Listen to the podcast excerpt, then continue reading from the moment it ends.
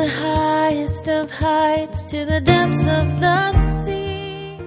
And as a good shepherd, David also did not want Jerusalem, which he had beautified, had spent a lot of money, had built it up to be, he didn't want it to be a war zone. He wanted, when Absalom came to Jerusalem, he didn't want bloodshed. He didn't want a lot of, you know, uh, d- destruction of the city. He just kind of checked out and he just left. And his attitude was, if God wants to put me back on the throne, he is more than able to. But I'm not going to allow these people to suffer for what's happening in my family. You place the stars in the sky and you know them by name. You are amazing, God. All powerful, untamable, awestruck we fall to our knees as we humbly proclaim. You are amazing, God. Welcome, everyone. You're listening to Truth in Christ Radio, a Bible-teaching radio ministry of Calvary Chapel of Rochester with Senior Pastor Rob Kellogg.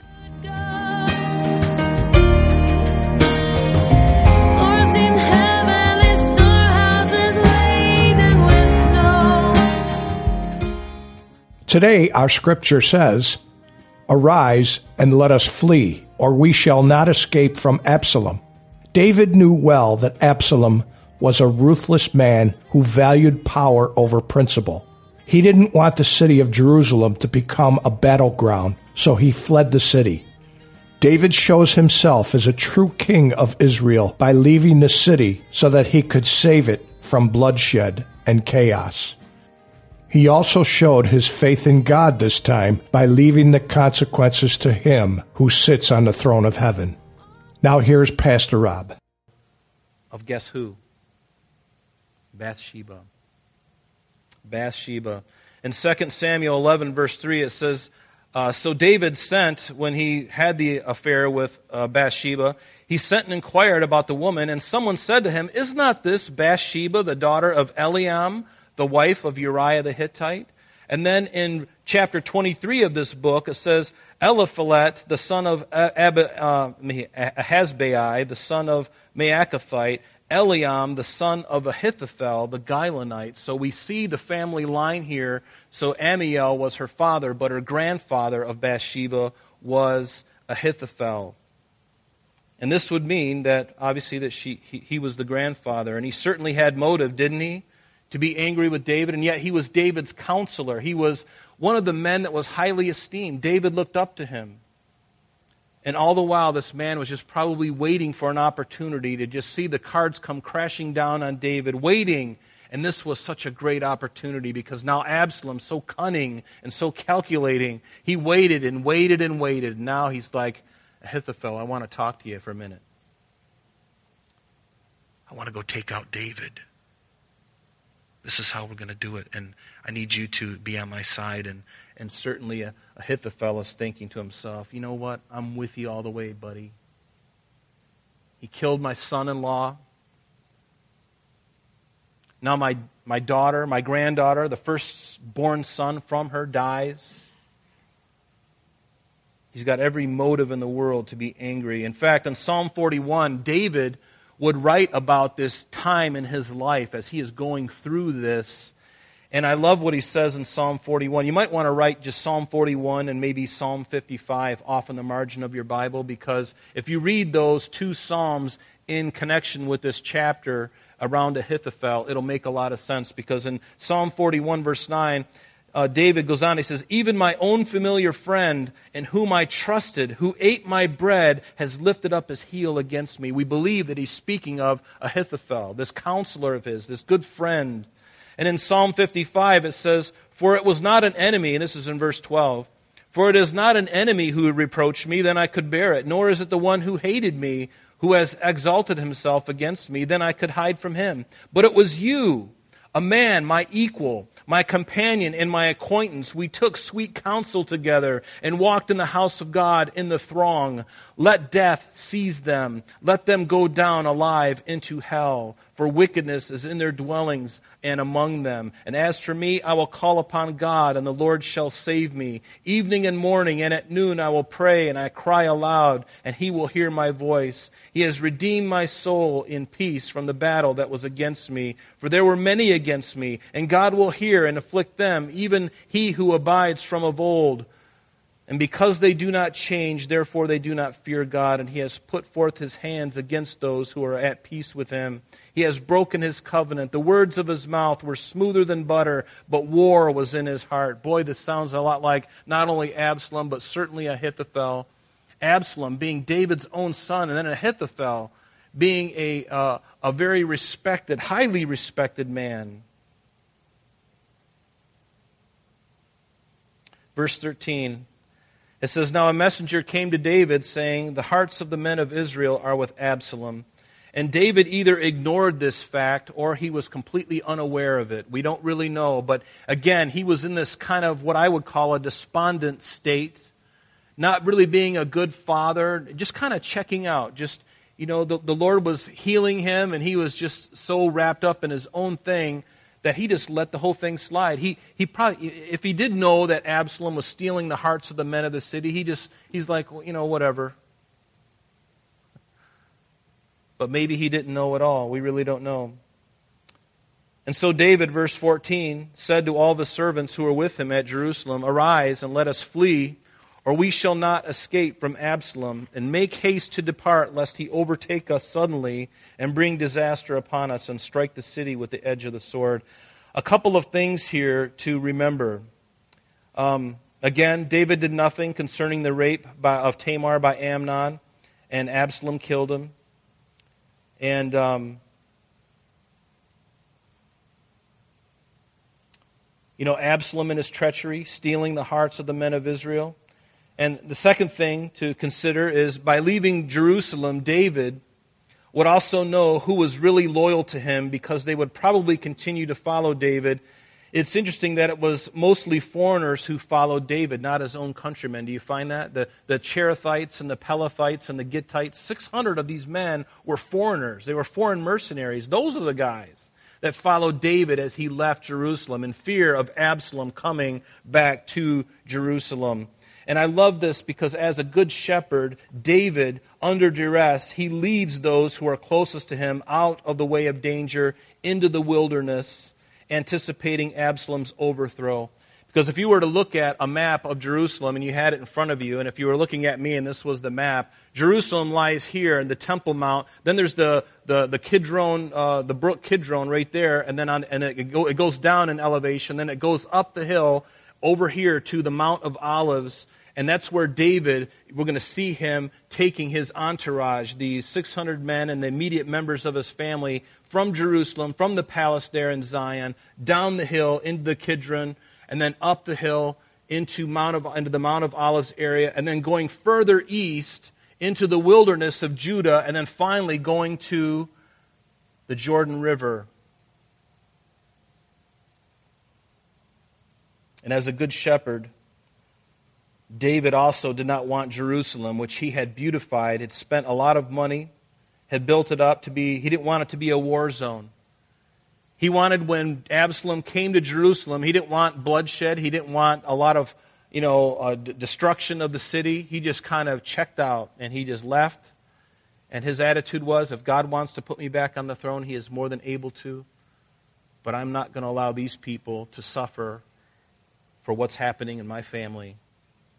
And I love that about David, that even in his duress, even in his greatest pain, one of the greatest pains, I believe, of his life, to still be caring for people. And see, that's what a good shepherd does. That's what Jesus does for you and I. He is the good shepherd, right? It tells us that in John chapter ten. He is the good shepherd. He leads us out. He's the one. He's the example. He goes before us, protects us. He's the one who goes out into the field to make sure that We don't we don't eat anything poisonous. He's the one who leads us in the green pastures where it's the grass is plenty, where we can feed. He leads us beside the still waters. That whole Psalm twenty-three just paints such a, a wonderful picture of serenity and peace and contentedness. I mean, you ever seen a contented sheep before? I remember seeing a sheep, and just he had his legs tucked underneath him and this big fall, ball of fuzz. And he's sitting there, and just the cutest thing you'd ever see in your life. You know, they are really harmless. They they, they don't even have really, I mean, they have teeth, but they don't they don't attack. They, they're just like, what are they going to do? I mean, they, they can't even run away that quick either. But he he had his legs tucked up underneath him, and he's just lay, laying over like this with his mouth, and he's a big fat sheep. He's eating grass, you know, just pulling it out. Laying there all nice and comfortable. You know, he's got his he's got his L L Bean Wicked Good slippers on. He's got one of those nice blankets that are covering him. You know, the fireplace is crackling. You know, mulled cider is on the stove, whistling. Just a peace and comfort. And see, that's what Jesus, he brings to our soul, our life. He brings that peace, and I love that about him. But he is the good shepherd. But David, even in his duress, he's still a wonderful man of God and always looking out for not just himself, but more importantly, others around him. And so, verse fifteen, and the king's servants said to the king, we are your servants. We're ready to do whatever the Lord my king commands. And happy is a king. Happy is a king or ruler who has people like this supporting him. And happy are the people who have a king who treats them and cares for them like David treated them. Had it been Saul, he would have said, yeah, you're on your own. I'm I'm out of here. I'm going to save my own neck. You guys can do what you want. But see, David had a different heart. And that's why God could use him mightily. And the Bible would still call him a man after God's own heart because of his character. Yes, he made mistakes. Have you made mistakes? I've made my, my share of mistakes. And guess what? I'm probably going to make more. I don't want to make more. But you're probably going to make some really bad mistakes. And aren't you glad that you, you can go to the mediator, you can go to Jesus and, and say, Lord, forgive me, I know what I did was wrong. And then you get it right. You go to the person you've offended and you confess it, and your hopefully your relationship can be restored. Sometimes that works out. I love it when it does, but sometimes it doesn't. But at least you get your heart right before God. You can't tell what somebody else is going to do, right? But too bad, right? It's, it's an unfortunate thing when it doesn't happen. Verse sixteen, it says, but the king went out with all of his household after him, but the king left ten women, notice, they were concubines, to keep the house. And we're going to find that these are going to be the ten women that Absalom is going to defile on the top of the palace. And he's going to do it at the request, at the advice of the greatest counselor of Israel, Ahithophel. The man whose counsel was like oracles of God. He's going to tell Absalom, hey, you want to make sure that, you want to seal this deal, Absalom? Do you want to make, you want to kind of cement the deal when you come into Jerusalem? Here's what you do. You take your father's ten concubines as part of his harem, and you go in and you sleep with those ladies. And when you do that, you're sealing the deal. Everyone will know about it, and it's done at that point. You've crossed the Rubicon. There's no going back now.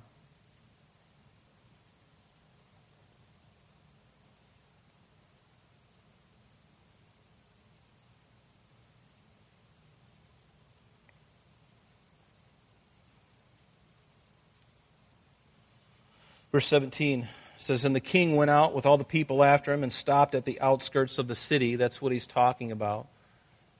So you can see this. I, when, when I see this picture, I, you know, having, I've had the blessed privilege, and I mean that with all my heart, of being to Israel on three different occasions. And seeing the land and seeing where this happened is so touching because even as I'm reading it, I can see it in my mind's eye. Of where David would come out of Zion there. And they, and they found out where his palace used to be. It's actually south of the Temple Mount, where the Dome of the Rock is. It's on the southeast uh, side, down here by the, the Gihon Spring, and it's down there in his palace. They found it. It's there. You can visit it today, the remnants of it. But he, to see him, to see that this is the area where he left, and he went down into the Kidron, and then he goes up into the Mount of Olives, and then goes further into the Judean wilderness. And it's an area that David knew well because when he ran from Saul in his early days, he would often uh, find refuge in the hills and the clefts of the rock. And believe me, there are thousands of them along the shore of the of the Jordan River, down there by the Dead Sea. You can get lost. You can hide people in there and they'll never find them ever. I mean, it is that uh, incredible. And so David was taking these people perhaps there or perhaps even further east across into what we would know as Transjordan today. But he's uh, he he stopped at the outskirts, and then in verse eighteen it says, "Then all of his servants passed before him, and all the Cherethites, all the Pelethites, and all the Gittites." The Gittites were men from Gath. These were Philistine mercenaries. These were the perennial enemies of Israel. And yet David, when he had that flirtation with the Philistines, when he was uh, on the run from Saul, he actually gained the support and the love and the admiration of many of the men in Philistine, in, in, of the Philistines. So these Gittites, these Philistines, they are loyal to David more so than the men of Judah. And so the Cherethites, these are bodyguards, the Cherethites, the, the Pelethites, and the Gittites. Notice, six hundred men who had followed him from Gath. That's one of the five cities of the five major cities of the Philistines. And notice, they passed before the king. And then the king said to Ittai, the Gittite, "Why are you also going with us? Return and remain with the king, for you are a foreigner and also an exile from your own place. In fact, you came only yesterday, Ittai. Why, why are you coming with me? You, you just came the day, you know, just yesterday, and I appreciate your loyalty, but you got to go back and you got to serve my son."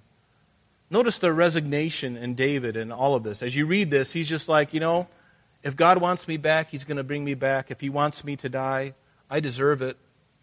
That was David's heart. He's like, I deserve it as the consequence. I know I'm forgiven. I know where I'm going. Isn't that amazing? You know, the world hates a man like that. The world hates the fact that a Christian can make a mistake. A born-again believer can make a really horrible, horrible mistake, can sin in, in, in something so public, and again, not to condone it, not to condone it at all, but when they do fall, the world hates it when the person truly repents. And maybe they have to take some time off, but then they get back into the game again. And boy, they hate that. What they really want is for when the Christian to fall, they want God to send a lightning bolt and consume them and make a black spot on the pavement. See, that's what they want. But that's not what they get. Why is that? Because God is a God of grace, and all he cares about is the heart. Where is your heart? Is your heart a forgiving heart? Have you forgiven? Have, have you forgiven others like you have been forgiven? Jesus said, if you don't forgive people, neither will I forgive you. There's a heavy one that I don't even want to mess with because those are his words. It's important for us then to forgive, isn't it? To have a heart of forgiveness toward others. And Peter would say, how many times, Lord? Seven times? If I forgive, if my brother does something against me, should I forgive him seven times, thinking that, oh, wow, Peter, that's an awesome number. It's a number of perfection, by the way. Good job. And Jesus said, no, seventy times seven. Not just four hundred ninety either. He says, you just keep forgiving because God, the God in heaven, God the Father has forgiven you. More than that. And I love that about God. See, that's his character. Doesn't that make you want to fall in love with him even more? Doesn't that want? Doesn't that make you want more of him? Isn't his grace and his love irresistible? It's sort of like, who can resist that kind of love and grace? It's a love that nobody understands because it is so... it's not demonstrated perfectly here on the earth. Even the love of a father to a daughter or a son, if that relationship is really good, even that is pale in comparison to the love of God to one of his children. And I don't know about you, but that just sets me on fire. And I love the fact that God loves me in spite of me. He doesn't look upon Rob Kellogg. He looks upon Jesus, whose blood is covering me. He looks upon you because the blood of Christ covers you. Never forget that, especially when you're going through a, a difficult time, especially when you're smarting from something that you've done. So this guy, it says, uh, he says, return and take your brethren back, and mercy and truth be with you. And so he was the commander of this of the Gittites. And uh, we're going to see later on in this chapter, in just a couple chapters over, that David is going to give this man, he's going to make him a third, uh, the commander over a third of his army, this faithful man who is a Philistine from Gath. He's going to give him authority over a third of his army. I love that. But Ittai answered the king and said, as the Lord lives and as my lord the king lives, surely in whatever place my lord the king shall be, whether in death or in life, even there also your servant, your servant will be. Do, do you hear the loyalty in this guy? The loyalty and the service? This kind of loyalty is very rare today. You know, happy is the employer who has an employee who's really loyal. You know, it used to be that way, and I don't know what happened, but many years ago, you know, when the world was a different place, you know, there could be a, a man in a Fortune five hundred company who had people all around him that were loyal to the company. And they would they would they would take the overtime because it was good for the company. And they would do these things for the company. And then when it came down time for layoffs and things like that, they would spare their most loyal constituents. And now you're just a number. It doesn't matter. I mean, you may get on, you may be able to pass through a few of those things, but ultimately everybody's expendable. It seems anyway. They don't like it, but they have to come to you and they say, you know what, my boss is telling me that I got to let you go. That's the last thing I want to do. I'd rather leave my job, but I got five kids and a wife who's pregnant and, you know, a kid's got needs and you're single. I'm really sorry, but I can't. I'd love to take the position for, you know, and be in your spot, but I can't. I got to let you go. But this loyalty that this man had for David, it reminds me of the same loyalty that we see Uh, Ruth, that Ruth had when Naomi, remember in the book of Ruth? When Naomi was returning from Moab and she brought her two daughters-in-law with her because her sons, Naomi's sons who were married to these two Moabite women, they had died in Moab, and so Naomi and her two daughters, Ruth and the uh, other one, I forget her name, um, they, they, they go back to Jerusalem. And halfway, you know, through the trip, Naomi looks at Ruth and she goes, you know, why are you staying here? I can't raise up other children for you. Go back to your family and back to your people. And I'm so glad that Ruth stuck it out. And she said this. She says, entreat me not to leave you. This is Ruth chapter one, verse sixteen. Entreat me not to leave you or to turn back from following after you. For wherever you go, I will go. Wherever you lodge, I will lodge. Your people shall be my people. This is a Gentile speaking, a pagan Gentile who lived in a pagan environment. She's like, I want, and then she goes on, and your people shall be my people, and your God, my God. I'm going to leave all my idols, and I'm going to follow you, Naomi. There's something about your life, and I'm loyal to you, and I'm going to die where you die, and wherever you go, I'm going to go. Your God, I'm going to serve, because I see the God. I see the influence of that God on your life, and He is real. All this other stuff is just a bunch of nonsense. But Him I will serve.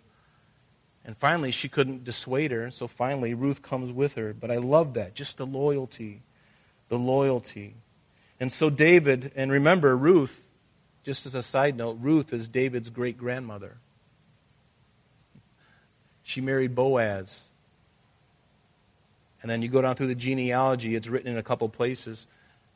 She was the great-grandmother. This Gentile woman was the great-grandmother of Jesus Christ. I love that. People put labels on people, but God says, I could care less about all that. I'm not worried about that. You think God was wringing His hands going, oh no, they're getting together. How am I going to get out of this? He's like, no, I knew that was going to happen. He didn't make it happen. He knew it was going to happen. And God knows exactly what He's doing. He's omniscient. He's omnipresent. Nobody else like Him. The devil's none of those things, by the way. Our God is an all-powerful God. There's none like Him. Like we sang tonight, there's no one like Him. I'm sorry, that concludes our program for today. But please join us next time as Pastor Rob continues our study in the book of Second Samuel. Calvary Chapel of Rochester is located at twenty-five oh three Browncroft Boulevard, Rochester, New York, one four six two five. You can reach us at our church office between nine a.m. and four p.m., Monday through Friday, at area code five eight five, five eight six, three one four zero. If you would like to have an audio C D of today's message mailed to you in its unedited form, simply mention today's date when contacting our church office. You can also contact us via the web by logging on to w w w dot calvary rochester dot com. There you will be able to access a number of useful things, such as information concerning our beliefs, our ministries, contact information, our location, service times, and much more. You can also download or listen to the radio and sanctuary messages free of charge from the teachings link at the top of the page. To listen to Calvary Chapel of Rochester sanctuary messages or Truth in Christ Radio on your mobile device, just subscribe to both through Google Podcast or Apple Podcast. You're also invited to join us on Sunday and Thursdays through live streaming of our services and Bible studies. Just click on the online services link on the website. We're so glad that you could join us today. And if there is any way that we can bless you with your walk with Jesus Christ, please don't hesitate to call our church office. Remember, Jesus said, "I am the way, the truth, and the life. And for this cause I have come into the world, that I should bear witness unto the truth. Everyone who is of the truth hears my voice." May God bless you in abundance today as you walk with Him. And until next time, this has been Truth in Christ.